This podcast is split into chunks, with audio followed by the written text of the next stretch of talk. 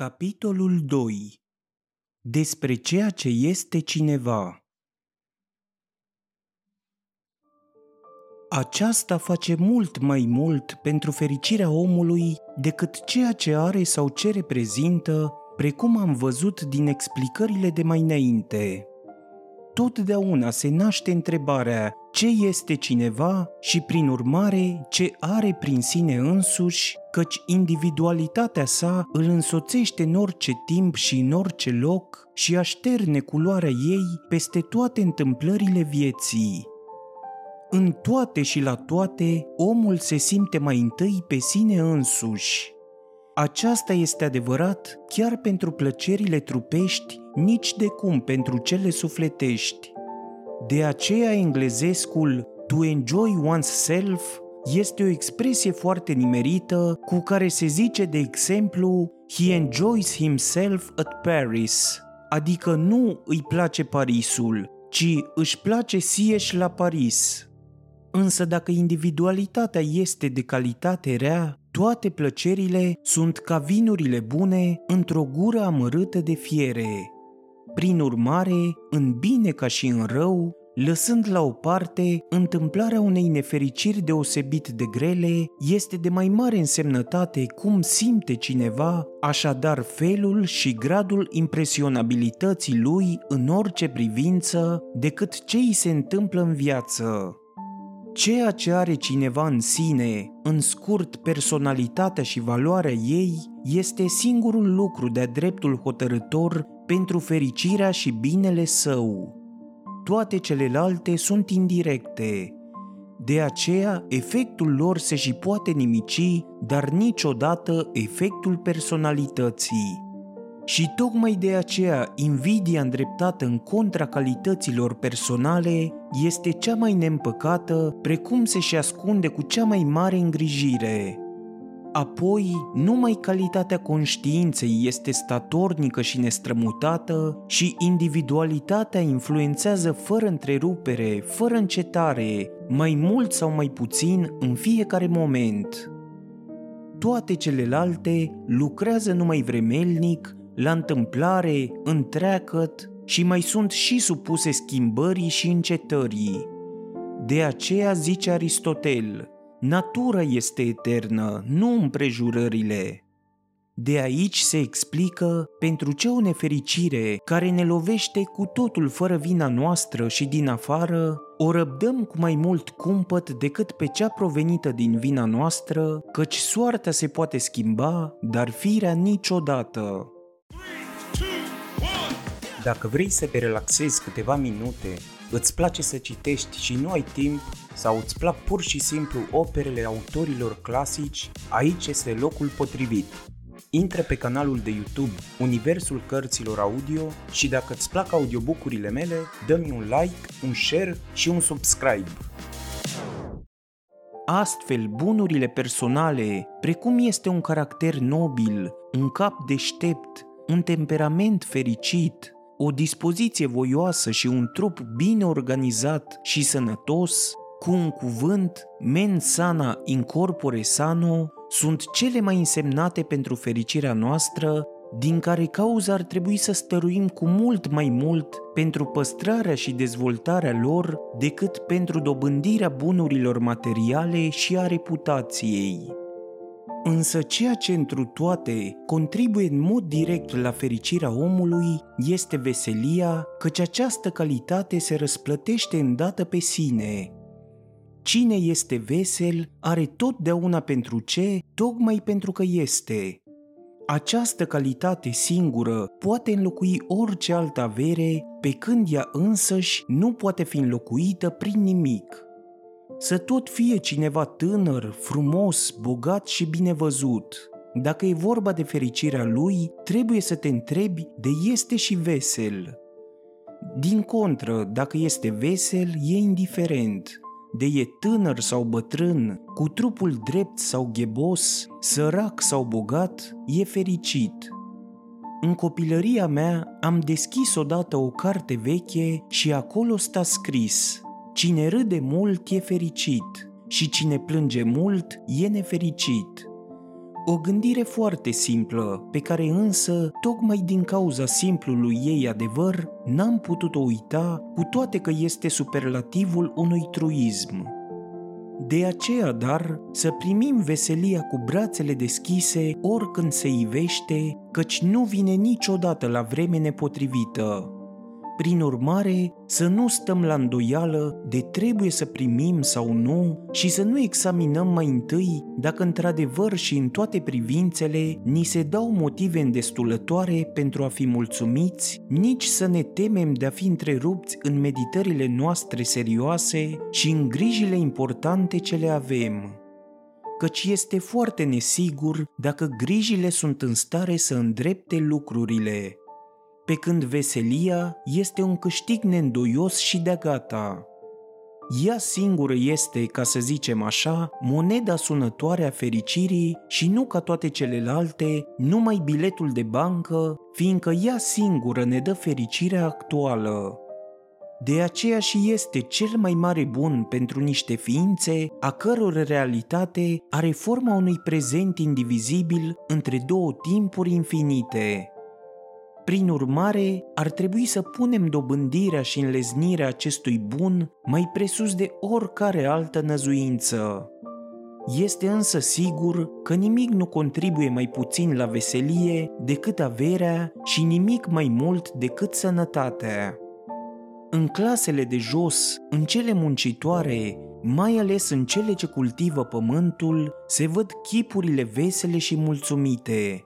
În cele bogate și înalte se văd chipurile posomorâte. De aceea ar fi bine să căutăm mai întâi a ne păstra de plina sănătate, a cărei floare este veselia. Mijloacele pentru aceasta sunt cunoscute. Să ne ferim de orice exces și desfrânare, de toate emoțiile violente și neplăcute, precum și de toată osteneala prea mare și necontenită a minții, zilnic cel puțin două ore de mișcare repede în aer liber, scăldare în apă rece și alte asemenea măsuri igienice. Fără mișcare zilnică și îndestulătoare nu putem fi sănătoși. Toate procesurile vieții, pentru a fi bine executate, cer mișcare atât a părților unde se petrec, cât și a întregului. De aceea zice cu drept cuvânt Aristotel, viața este mișcare și în mișcare și are firea sa. În tot organismul este mișcare grabnică neîntreruptă. Inima, în complicata și înduită ei sistolă și diastolă, bate tare și neobosit. Cu douăzeci și opt din bătăile sale a împroșcat întreaga masă a sângelui prin toată circulația cea mare și cea mică. Plămânii pompează fără întrerupere ca niște mașini de vapor. Intestinele se învârtesc mereu în motus peristalticus, toate glandele sug și secretează necurmat. Chiar creierii au o mișcare înduită cu orice bătaie a pulsului și cu orice răsuflare.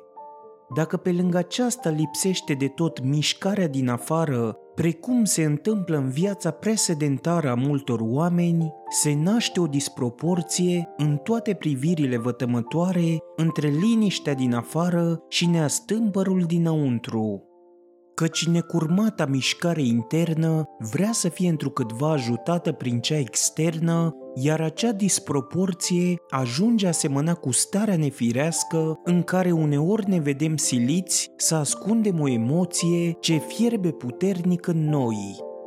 Și copacii, pentru ca să le meargă bine, trebuie să fie mișcați din suflarea vântului. În toate acestea domnește o regulă ce se poate exprima mai scurt în latinește. Omnis motus, quo celerior, eo magis motus. Adică orice mișcare își îndeplinește cu atât mai bine scopul, cu cât este mai grabnică. Compararea impresiei ce ne fac aceleași lucruri sau întâmplări când suntem sănătoși și în putere, cu aceea ce ne fac atunci când prin boală am ajuns a fi posomorâți și slabi, ne învață cât de mult atârnă fericirea noastră de o dispoziție veselă și prin urmare de la starea sănătății. nu ceea ce sunt lucrurile obiectiv și în realitate, ci numai ceea ce sunt pentru noi, în impresia noastră, ne dă fericire sau nefericire, aceasta ne spune vorba lui Epictet, că pe oameni nu-i mișcă lucrurile, ci părerea lor despre lucruri. Dar de obicei, nouă zecime ale fericirii noastre ne vin numai din sănătate. Cu ea toate sunt izvor de plăcere, fără de ea niciun lucru, oricare ar fi, nu ne este plăcut și chiar bunurile subiective, însușirile minții, ale inimii și ale temperamentului, la o stare bolnăvicioasă ajung a fi împuținate și micșorate. De aceea este lucru cu temei că ne întrebăm unii pe alții cum ne aflăm și ne dorim sănătate, căci într-adevăr aceasta este cea dintâi și cea mai însemnată trebuință pentru fericirea omenească. De aici însă urmează că este nebunia nebuniilor să-și jertfească cineva sănătatea pentru orice ar fi, pentru agonisire, pentru înaintare, pentru erudiție, pentru glorie, nici de cum pentru plăcerile trupești și trecătoare. Din contră, toate trebuie să-i dea întâietatea. Oricât de mult însă contribuie sănătatea la acea veselie atât de esențială pentru fericirea noastră, aceasta totuși nu atârnă numai de sănătate, căci și cu o sănătate deplină poate să existe un temperament melancolic și o dispoziție predominatoare pentru tristețe. Ultima cauză e fără îndoială constituția primitivă și prin urmare neschimbătoare a organismului și anume proporția mai mult sau mai puțin normală între sensibilitate și între iritabilitate și facultatea reproductivă. Preponderența abnormă a sensibilității va produce inegalitatea dispoziției, periodic o veselie exagerată, iar de regulă predominarea melancoliei. Și fiindcă și geniul este întemeiat pe o mare covârșire a puterii nervoase, deci a sensibilității, este dreaptă observarea lui Aristotel că toți oamenii eminenți sunt melancolici. De aceasta își va fi adus aminte Cicero când a scris mult citatele sale cuvinte: Aristoteles aint omnes ingeniosos melancolicos esse. Deosebirea cea mai mare a dispoziției fundamentale născute, despre care vorbim acum, a descris-o Shakespeare cu mult haz. Natura, în vremea ei, a născocit cele mai pocite mutre. Unii care tot clipesc din niște ochișori plini de veselie și râd ca papagalii de un cimpoier și alții cu o privire așa de oțărâtă, încât odată cu capul nu și-ar arăta dinții într-un surâs, chiar dacă bătrânul Nestor s-ar jura că gluma e bună. Aceeași deosebire o face Platon prin cuvintele discolos și eucolos. Ea se poate reduce la impersonabilitatea foarte deosebită la deosebiți oameni pentru lucrurile plăcute și pentru cele neplăcute, în urma căreia unul este încă în stare să râdă acolo unde altul ar ajunge aproape la disperare. Și anume, susceptibilitatea pentru impresiile plăcute este de regulă cu atât mai slabă, cu cât este mai tare cealaltă și viceversa. Este deopotrivă cu putință ca un lucru să se sfârșească bine sau rău, cel discolos se va supăra sau se va mâhni dacă sfârșitul este rău, iar dacă este bun nu se va bucura. Cel eucolos, dimpotrivă, nu se va supăra, nici nu se va mâhni la cel rău, iar la cel bun se va bucura. Dacă celui discolos îi se împlinesc nouă din zece dorințe, el nu se bucură de cele nouă, ci se necăjește de acea unică neîmplinită. Cel eucolos, dimpotrivă, când îi se strică nouă și îi izbutește una, se bucură de aceasta și știe să se mângâie de celelalte. Dar precum nu este ușor să existe vreun rău fără nicio compensație, așa vedem și aici că cei discoli, adică caracterele posomorâte și fricoase, deși vor avea de suferit mai multe rele și dureri închipuite, vor avea mai puține rele decât cei veseli și fără griji, căci cine vede toate negru, Cine se teme totdeauna de nenorociri și se pregătește astfel a întâmpina viitorul, nu se va înșela așa de des precum se înșală cel ce vede toate în culori trandafirii. Când însă o afecțiune bolnăvicioasă a sistemului nervos sau a organelor mistuirii întărește încă discolia născută, atunci aceasta poate ajunge la un grad în care indispoziția statornică produce dezgustul de viață și aplicarea spre sinucidere. Sinuciderea se întâmplă atunci când, după cea mai mică neplăcere, ba în gradele cele mai înalte ale răului, nici nu se cere vreuna, ci numai în urma indispoziției statornice se hotărăște sinuciderea și se săvârșește cu sânge rece și cu o siguranță așa de mare, încât bolnavul, care în acest stadiu este de regulă și pus sub pază, se folosește în preocuparea sa neîntreruptă de cel dintâi moment nepăzit spre a apuca fără șovăire, fără luptă sau frică, acel mijloc de ușurare firesc și dorit pentru starea în care se află. Pe de altă parte însă și omul cel mai sănătos, poate și cel mai vesel, este în stare după împrejurări să se hotărască la sinucidere atunci când mărimea suferințelor sau a nefericirii covârșește spaima morții. Deosebirea stă numai în mărimea motivului îndemnării, care se află în proporție inversă cu discolia. Cu cât este mai mare discolia, cu atât poate să fie mai mic motivul, poate chiar să ajungă a fi nul. Dimpotrivă, cu cât este mai mare eucolia și sănătatea ce o sprijinește, cu atât ocazia externă este mai hotărătoare. Astfel există gradări nesfârșite între cele două extreme ale sinuciderii, de la cea cauzată prin creșterea bolnăvicioasă a discoliei născute, până la aceea a omului sănătos și vesel, săvârșită numai în urma împrejurărilor din afară. Cu sănătatea seamănă în parte frumusețea.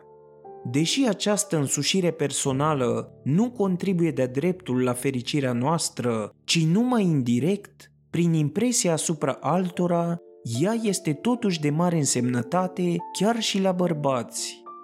Frumusețea este o scrisoare de recomandare deschisă care ne câștigă inimile de mai înainte, mai ales ei se aplică versul lui Homer.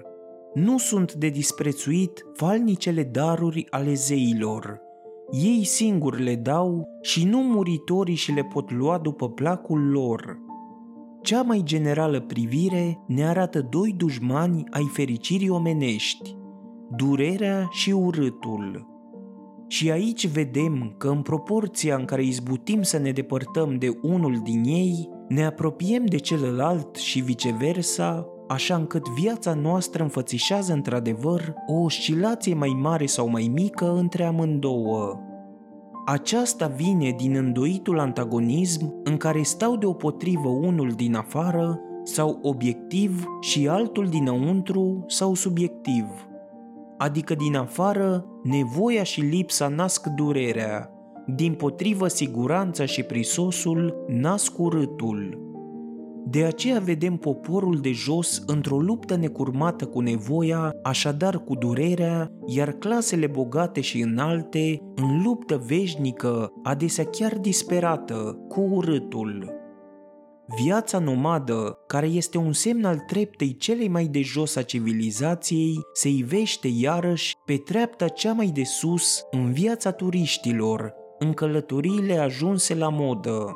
Cea dintâi s-a născut din nevoie, cea din urmă din urât, iar antagonismul din înăuntrul sau cel personal al celor doi dușmani ai fericirii omenești provine din proporția inversă în care se află la fiecare om susceptibilitatea pentru amândouă după gradul inteligenței lui.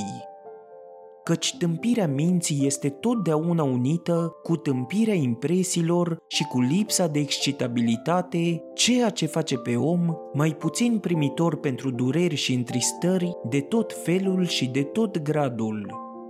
Dar din aceeași tâmpire intelectuală se produce pe de altă parte acel gol sufletesc întipărit pe cele mai multe fețe și manifestat prin pândirea necurmată după orice întâmplare din afară, fie cea mai neînsemnată, gol, care este adevăratul izvor al urâtului și este totdeauna setos de excitări externe pentru a-și pune mintea și inima prin ceva în mișcare.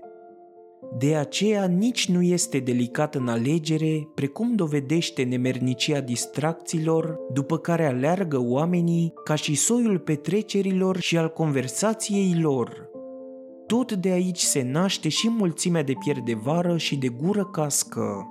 Mai ales această goliciune sufletească deșteaptă dorul de adunări, petrecerile, plăcerile și luxul de tot felul, ce pe mulți îi duce la risipă și pe urmă la sărăcie.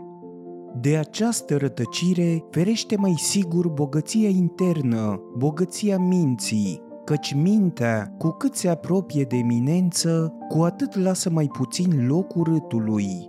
Iar mișcarea nesfârșită a gândurilor, jocul lor repetat la fiecare ocazie externă sau internă, puterea și tendința spre combinații tot mai felurite ale lor, scutesc capul cel eminent cu desăvârșire de apropierea urâtului, afară poate în momentele de oboseală.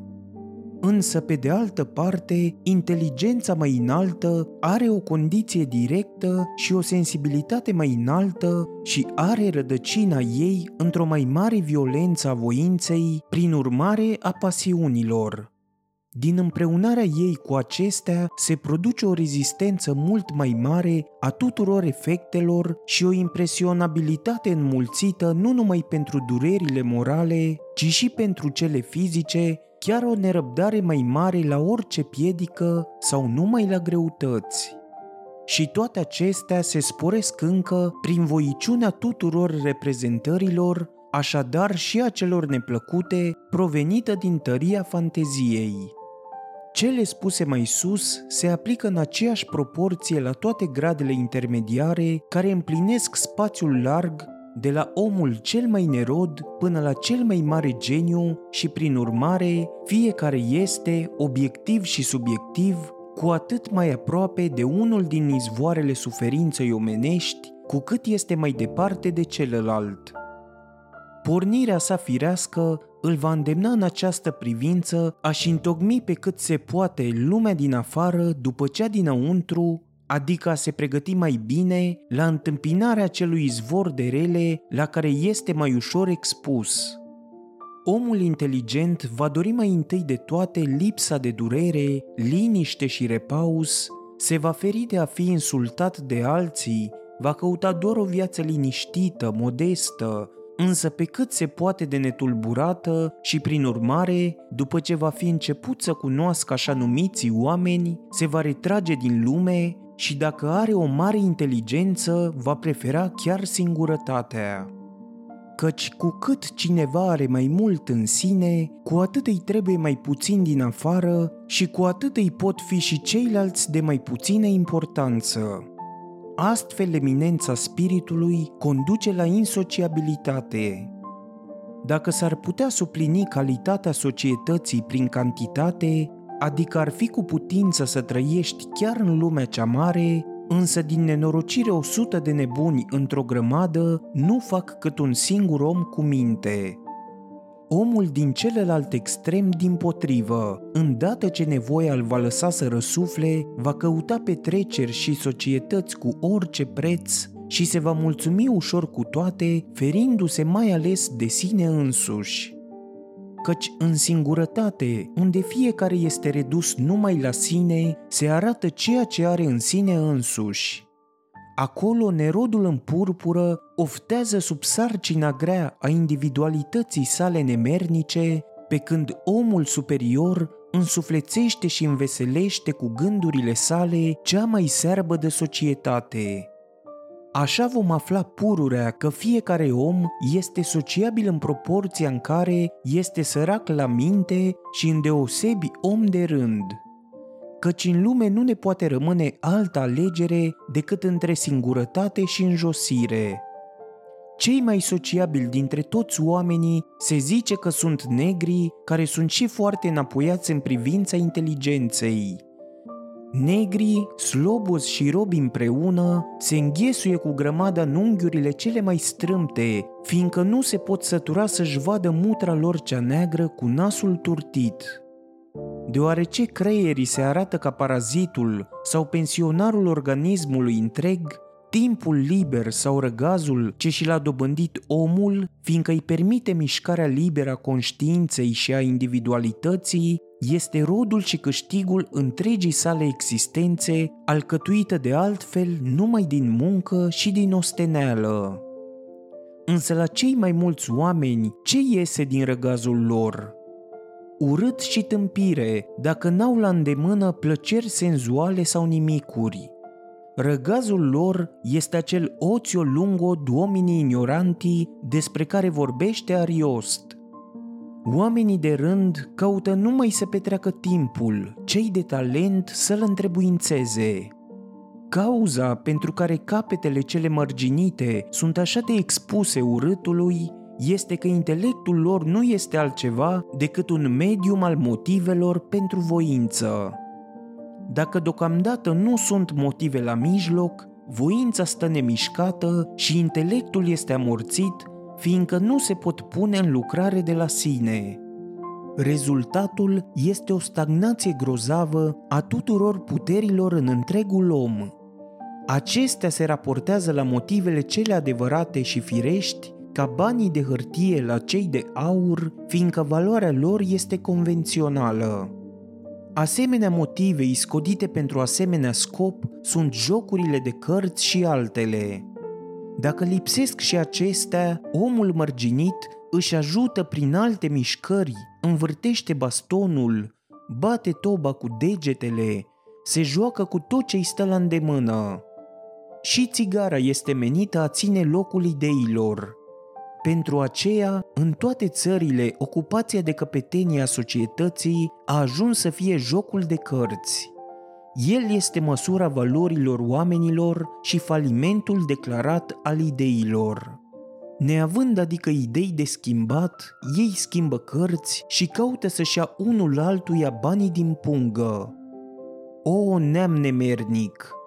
Însă pentru a nu fi nici aici nedrept, nu vreau să trec cu vederea o scuză ce s-ar putea aduce jocului de cărți, că este o pregătire la jocul lumii și al afacerilor, întrucât ne învață arta de a întrebuința împrejurările impuse de soartă, cărțile, pe cât se poate de bine, pentru a scoate din ele cât se va putea mai mult și a ne deprinde astfel la păstrarea cumpătului, dându-ne un aer vesel când sunt cărțile rele. Dar pe de altă parte, jocurile de cărți demoralizează din aceeași cauză. Scopul jocului este de a câștiga averea celuilalt în orice mod, prin orice șiretlic și tertip. Însă obiceiul de a se purta astfel la joc prinde rădăcini mai adânci, trece în viața practică și jucătorul ajunge cu încetul a privi toate lucrurile unde este vorba de proprietate ca o partidă de cărți și a crede că-i iertat să se folosească de orice atu ce l-are în mână, numai să nu fie oprit de lege.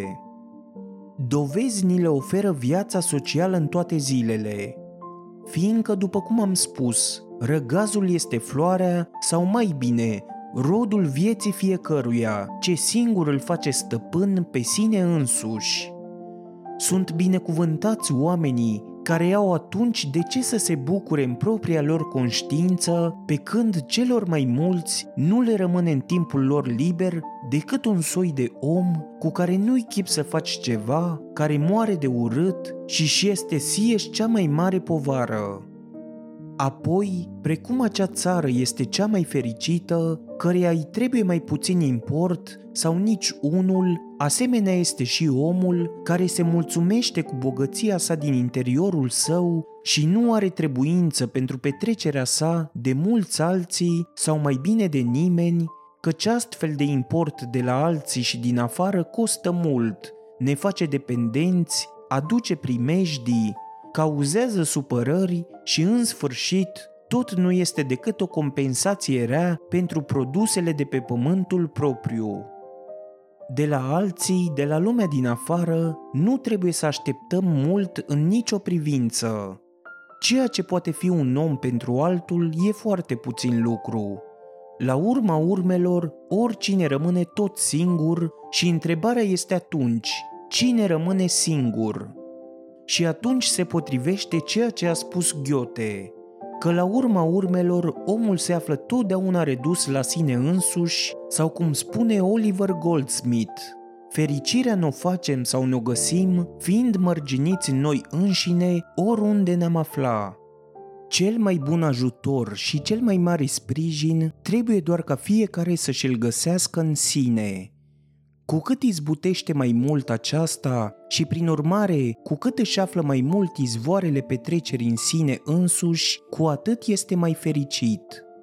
Foarte bine zice Aristotel, fericirea este a celor ce sunt sieși de ajuns, căci toate izvoarele externe de fericire și de plăceri sunt după firea lor foarte nesigure, grele, dacă nu primejdioase, trecătoare și supuse întâmplării și pot să înceteze în împrejurările cele mai princioase.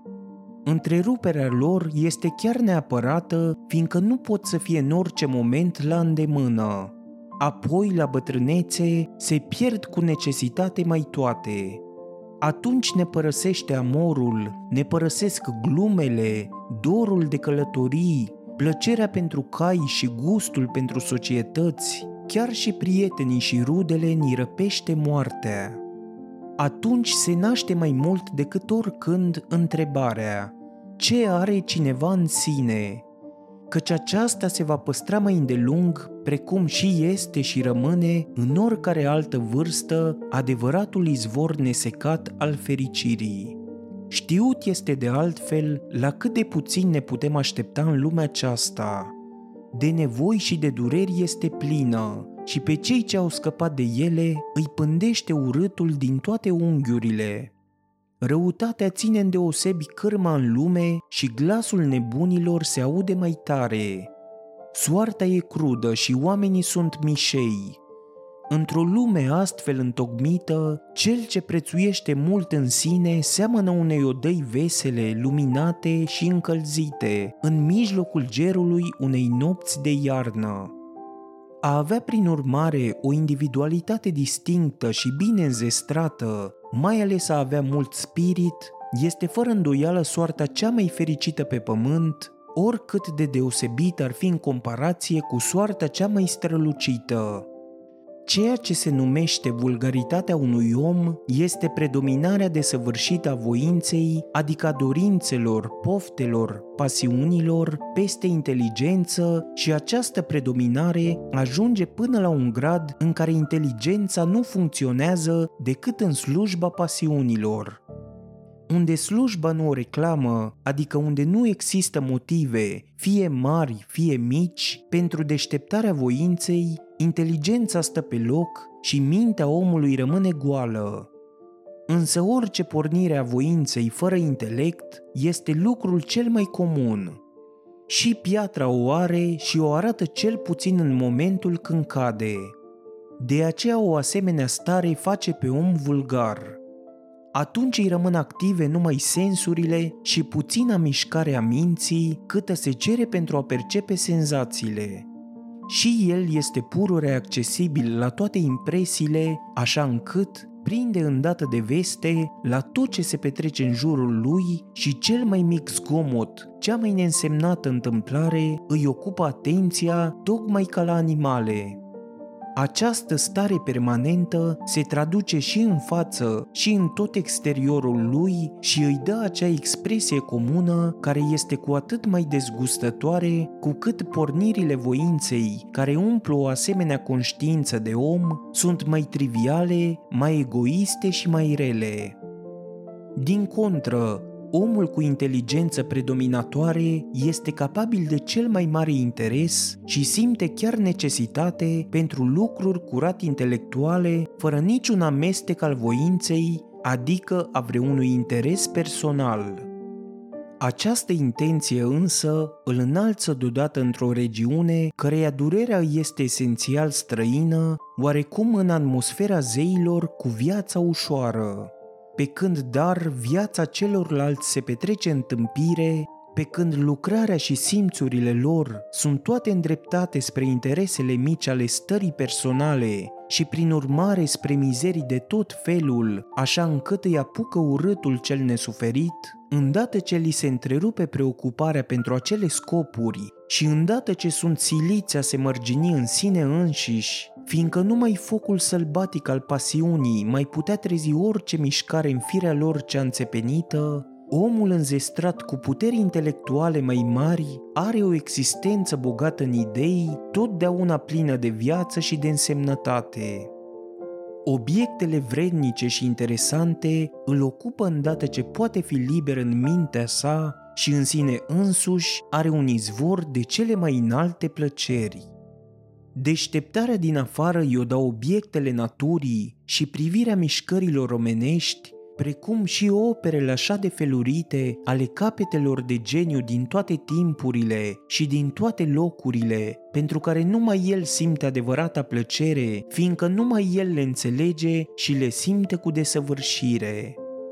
Așadar, pentru el au trăit acei oameni, la el s-au adresat, pe când ceilalți, ca niște auditori din întâmplare, prind numai câte un fragment și îl înțeleg pe jumătate.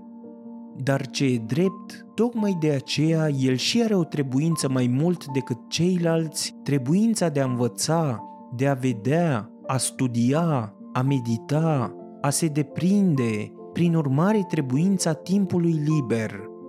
Însă, după cum observă cu drept cuvânt Voltaire, această trebuință este condiția sub care îi sunt date plăcerile refuzate celorlalți, cărora frumusețile naturii și ale artelor și operele intelectuale de tot felul, chiar când le adună în jurul lor, nu le sunt decât ceea ce sunt hetairele pentru un om bătrân. Un astfel de cap eminent duce prin urmare, pe lângă viața sa personală, o a doua viață, adică cea intelectuală, care cu vremea îi devine scopul principal, pentru care cea personală îi apare numai ca un mijloc, pe când celorlalți, viața aceasta goală și tristă precum este, trebuie să le apară ca scop. Viața intelectuală îl va ocupa îndeosebi și ea dobândește prin neîntrerupta sporire a cunoștințelor și a vederilor celor noi o conexiune, o înălțare continuă, o întregire crescândă spre totalitate și perfecționare, încât pare a fi o adevărată lucrare de artă în dezvoltarea ei. În comparație cu ea, stă într-un contrast foarte trist viața practică, care fiind îndreptată numai spre buna stare personală, nu poate crește decât în lungime, nu în adâncime. Și cu toate acestea, după cum am zis, omul de rând este silit să o privească drept scopului lui de căpetenie aici pe pământ, pe când celuilalt îi este numai un mijloc. Cu alte cuvinte, viața noastră practică sau reală, dacă nu este mișcată de pasiuni, este searbădă și urâcioasă, iar dacă este mișcată, devine în curând dureroasă. De aceea sunt fericiți numai cei ce sunt înzestrați cu un prisos al intelectului peste măsură, trebuincioasă la slujba voinței. Cu acest prisos duc pe lângă viața lor reală o a doua viață de idei care îi ocupă și îi distrage fără durere și totuși cu vioiciune. Simplul răgaz, adică o inteligență neocupată de slujba voinței, nu este de ajuns, ci se cere un adevărat prisos al puterii, căci numai aceasta ne face capabili de o ocupație curat intelectuală și nesupusă voinței. Din contră, răgaz fără cultură este un fel de moarte, este îngroparea de viu a omului. După cum însă acel prisos este mic sau mare, se produc și nenumărate grade ale acelei vieți intelectuale pe care o duce un om pe lângă viața reală, de la simpla adunare și descriere de insecte, păsări, minerale, monede, până la operele cele mai înalte ale poeziei și ale filozofiei. În orice caz, o asemenea viață intelectuală este un scut de apărare împotriva urâtului și împotriva urmărilor lui dăunătoare și pune pe om în stare de a se feri de societățile cele rele și de numeroasele primejdii, nenorociri, pierderi și risipiri de care nu poate scăpa cel ce își caută mulțumirea numai în lumea cea reală. Mie personal, de exemplu, filozofia nu mi-a adus niciun folos material, dar m-a păzit de multe rele. Din contră, omul cel normal, adică omul de toate zilele, când este vorba să se bucure de viață, se vede silit să se adreseze la lucruri tot în afară de el, la bani, la ranguri, la nevastă și copii, la prieteni, la întruniri, et cetera. Pe ele se întemeiază fericirea lui, de aceea se și pierde când le pierde sau când s-a amăgit în privința lor. Pentru a exprima aceasta cu un termen din știința exactă, am putea zice că din punctul lui de gravitație cade în afară de el. Tocmai de aceea va avea totdeauna o mare mobilitate a dorințelor și a capriciilor. Dacă îl iartă mijloacele, va cumpăra când case, când cai, când va da baluri și ospețe, când va porni în călătorie și, în genere, va duce mare lux. Căci în toate lucrurile el își caută mulțumirea de din afară, precum cel fizicește sleit își caută în consomeurile bucătarului și în hapurile spițerului sănătatea și tăria, al căror izvor este numai propria putere vitală. Dacă acum, pentru a nu trece îndată la extrem, punem în comparare cu un asemenea om pe un altul care să aibă puteri intelectuale nu tocmai eminente, dar totuși ceva mai presus de strâmta măsură obișnuită, îl vedem ocupându-se, poate ca diletant, cu vreo artă frumoasă sau cu vreo știință reală, cu botanica, mineralogia, fizica, astronomia, istoria, et cetera și aflând de îndată în asemenea ocupație o mare parte a plăcerilor sale și un fel de refugiu în momentele în care izvoarele externe sunt secate sau nu-l mai mulțumesc. Despre el putem spune acum că punctul lui de gravitație cade în parte în înlăuntrul lui. Însă fiindcă simplul diletantism în artă este încă foarte departe de puterea creatoare și fiindcă științele reale rămân mărginite în raporturile fenomenelor unul către altele, ele nu pot ocupa totalitatea omului, nu pot împlini firea lui întreagă până în fundul cugetărilor și simțirilor lui și nu se pot împleti în existența lui, așa încât el să-și pierde interesul pentru toate celelalte. Aceasta rămâne rezervat celei mai înalte superiorități intelectuale, care se numește genialitate. Numai geniul găsește tema absolută a preocupărilor sale în totalitatea existenței și a ființei lucrurilor și va căuta să exprime adânca înțelegerea acestei teme prin artă, prin poezie sau prin filozofie, după cum îl va îndemna predispoziția individuală. Numai pentru un asemenea om netulburat a ocupare cu sine însuși, cu cugetările și operele sale, este de neapărată trebuință. Numai pentru el răgazul este cel mai mare bine, toate celelalte îi sunt de prisos, ba dacă le are, nu-i sunt adeseori decât o sarcină. Numai despre un asemenea om putem zice așadar că punctul lui de gravitație cade cu totul în interiorul lui.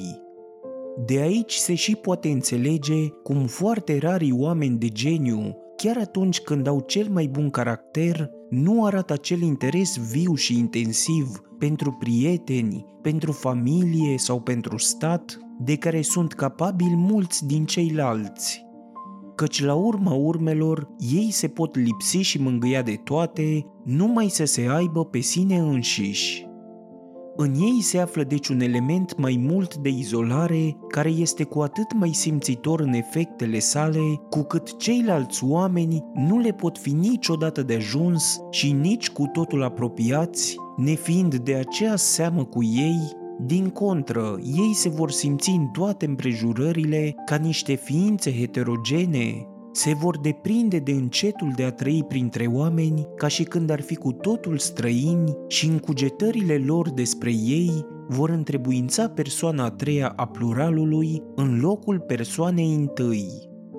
Din acest punct de vedere, omul cel mai bine înzestrat în privința intelectuală se arată a fi și cel mai fericit, după regula știută că partea subiectivă nu este mai aproape decât cea obiectivă, care este totdeauna secundară, neputând avea efect asupra noastră decât prin mijlocirea celei dintâi. Dovadă și frumoasele versuri ale lui Lucian. Bogăția sufletului este singura bogăție. Celelalte bunuri sunt bogate în dureri. Un astfel de om, cu bogăția lui internă, nu cere lumii externe altceva decât un dar negativ, adică răgazul pentru a-și dezvolta facultățile intelectuale și a se bucura de comoara sa sufletească, cu alte cuvinte, cere numai voie de a putea fi el însuși în toată viața sa, în fiecare zi și în fiecare oră. Dacă este cineva menit a întipări urma spiritului său în întreaga omenire, atunci pentru el nu există decât o unică fericire sau nefericire, adică de a-și putea desfășura pe deplin dispozițiile interne și a-și termina opera sa sau de a fi împiedicat de la aceasta. Toate celelalte sunt de prea puțină valoare pentru el. Și așa vedem că spiritele cele înalte ale tuturor timpurilor au pus cel mai mare preț pe răgaz, căci răgazul fiecărui om prețuiește cât prețuiește și omul. Fericirea pare asta în răgaz, zice Aristotel, și Diogene Laerțiu ne spune că Socrate lăuda răgazul ca cea mai frumoasă bogăție. În același înțeles declară Aristotel viața filozofică cea mai fericită și zice în Politica sa: adevărata fericire a vieții unui om stă în libera dezvoltare a talentelor lui, ceea ce se potrivește cu cuvintele lui Goethe din Wilhelm Meister: cine e născut cu un talent pentru un talent își găsește în aceasta cea mai frumoasă existență. A avea însă răgaz este un lucru străin de soarta obișnuită și de natura obișnuită a oamenilor, căci menirea lor firească este de a-și consuma viața cu agonisirea celor trebuincioase pentru traiul lor și al familiei. Omul e un copil al nevoilor, nu o inteligență liberă. De aceea, răgazul ajunge în curând să fie o sarcină pentru omul de rând, ba chiar un adevărat chin, dacă nu este în stare să-și îl ocupe cu tot felul de interese meșteșugite și închipuite, cu jocuri, cu distracții și cu mici pasiuni favorite. Pe de altă parte însă, și un intelect care trece cu mult peste măsura normală este ceva anormal și prin urmare nefiresc. Dacă totuși se produce câteodată, fericirea celui înzestrat cu el cere neapărat acel răgaz așa de nesuferit sau de primejdios pentru oamenii de rând, căci fără de el va fi ca un Pegas înhămat la jug, prin urmare nefericit. Dar dacă se întâmplă să se întâlnească în același om amândouă condițiile nefirești, cea externă și cea internă, atunci este un mare noroc, căci atunci omul astfel favorizat va duce o viață de un gen mai înalt, ferită de cele două izvoare contrare ale suferinței omenești, de nevoie și de urât, de care ceilalți oameni nu pot scăpa decât prin neutralizarea și alternarea lor reciprocă. Dar pe lângă cele zise mai sus, nu trebuie să uităm că o mare putere intelectuală, în urma predominării activității nervoase, aduce cu sine o susceptibilitate exagerată pentru toate formele durerii, ca apoi, fiind condiționată de un temperament pasionat și totdeauna împreună cu o mai mare vivacitate și perfecție a tuturor reprezentărilor, prin chiar aceasta produce o mai mare violență a efectelor, pe când în suma totală există mai multe efecte penibile decât plăcute. Că, în fine, cel înzestrat cu o așa inteligență extraordinară se simte înstrăinat de ceilalți oameni și de traiul lor, fiindcă în proporția în care găsește mai mult în sine, caută mai puțin în alții. Mii de lucruri care pentru ei sunt de mare interes nu au pentru dânsul nici cea mai mică însemnătate și nu îi fac nicio plăcere. Din toate acestea, pare a rezulta că și aici se aplică acea lege a compensației care se vede dominând în atâtea împrejurări. Și nu fără o aparență de dreptate s-a spus adeseori că la urma urmelor tot cei săraci cu Duhul sunt cei mai fericiți, deși poate nimeni nu-i va pismui pentru asemenea fericire. În hotărârea definitivă asupra acestei controverse, vreau cu atât mai puțin să influențez eu pe cititor, cu cât însuși Sofocle s-a exprimat în două moduri diametral opuse. În Antigona zice: cugetarea este cea dintâi și cea mai însemnată parte a fericirii, iar în Ajax zice din contră: cea mai plăcută viață este a celor ce nu cugetă nimic. La sfârșitul capitolului de față, nu vreau să trec sub tăcere că ceea ce se numește cu un cuvânt exclusiv german filister este tocmai un om care, după măsura strâmt normală a puterilor sale cugetătoare, nu are trebuințe intelectuale. Această expresie este luată din viața studenților germani și s-a aplicat apoi într-un înțeles mai înalt, dar totuși analog celui primitiv, la cel ce este antiteza unui fiu al muzelor. Căci filister este și rămâne omul cu gusturi vulgare, fără nicio trebuință de cultură artistică. Dintr-un punct de vedere mai înalt, eu aș defini filistrul un om care în modul cel mai serios se ocupă de o realitate ce nu este realitate. Însă o asemenea definiție transcendentală nu s-ar potrivi cu stilul popular al acestei cărți și nu ar fi înțeleasă de toți cititorii. Să ne oprim dar la definiția întâi, care admite mai ușor o explicare specială și cuprinde suficiente note esențiale, rădăcina tuturor însușirilor ce caracterizează pe filistru. Acesta este așadar un om fără trebuințe intelectuale. De aici însă urmează multe alte lucruri, întâi în privința lui însuși că este și lipsit de plăcerile intelectuale.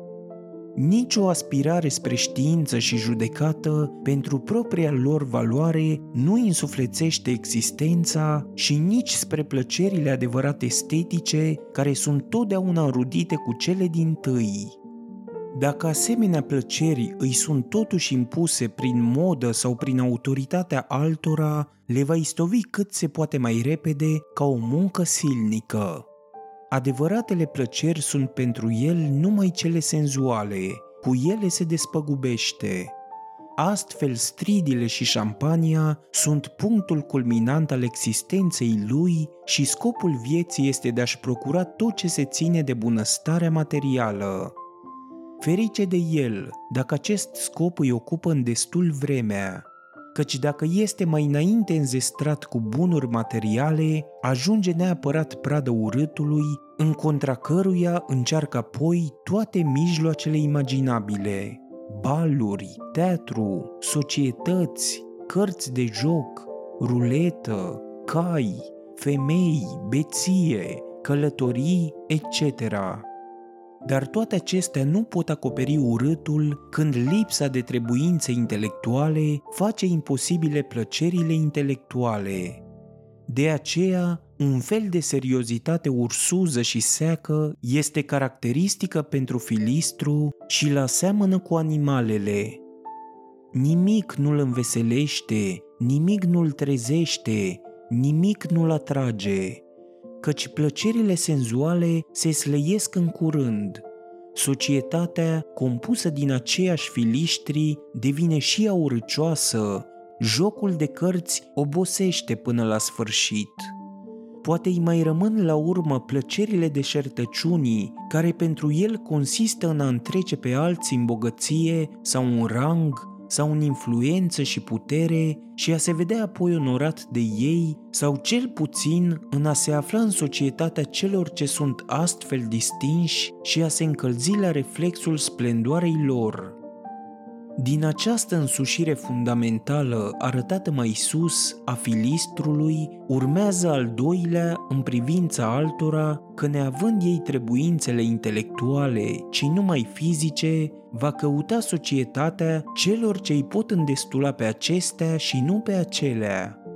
Mai puțin decât toate, va cere de la alții vreo deosebită capacitate intelectuală. Din contră, unde o va întâlni, o va primi cu antipatie, ba chiar cu ură. Căci față de ea nu va avea decât un simțământ supărător de inferioritate și încă de o surdă și tainică invidie pe care o va ascunde cu cea mai mare îngrijire și o va ascunde chiar sieși, fără alt folos decât a o simți crescând până la turbare. Niciodată nu-i va trece prin cap să-și măsoare respectul și stima lui după asemenea calități, ci își va păstra considerarea exclusiv numai pentru rang și avuție, pentru putere și influență, care în ochii lui sunt singurele distincții adevărate la care ar dori să ajungă și el. Toate acestea sunt însă urmări ale faptului că el este un om fără trebuințe intelectuale. Marea suferință a tuturor filiștrilor este că lucrurile ideale nu le pot sluji de petrecere, ci ei au totdeauna nevoie de cele reale pentru a scăpa de urât. Acestea însă sunt foarte curând sleite și atunci nu mai e petrecere, ci oboseală, și apoi ele mai aduc totdeauna cu sine primejdii de tot felul, pe când, din contră, plăcerile ideale sunt nesfârșite și în sine nevinovate. În întreaga cercetare de mai sus asupra însușirilor personale care contribuie la fericirea noastră, am considerat mai ales pe cele intelectuale pe lângă cele fizice. Însă și perfecțiunea morală este o fericire imediată, dar aceasta am explicat-o în disertația mea asupra fundamentului moralei și, prin urmare, mă mărginesc a o cita aici. Ți-a plăcut episodul? Dă-i subscribe și vei avea acces la celelalte pregătite. Nu uita să dai și coment și share pentru ca toți să afle unde pot găsi audiobook-uri gratis.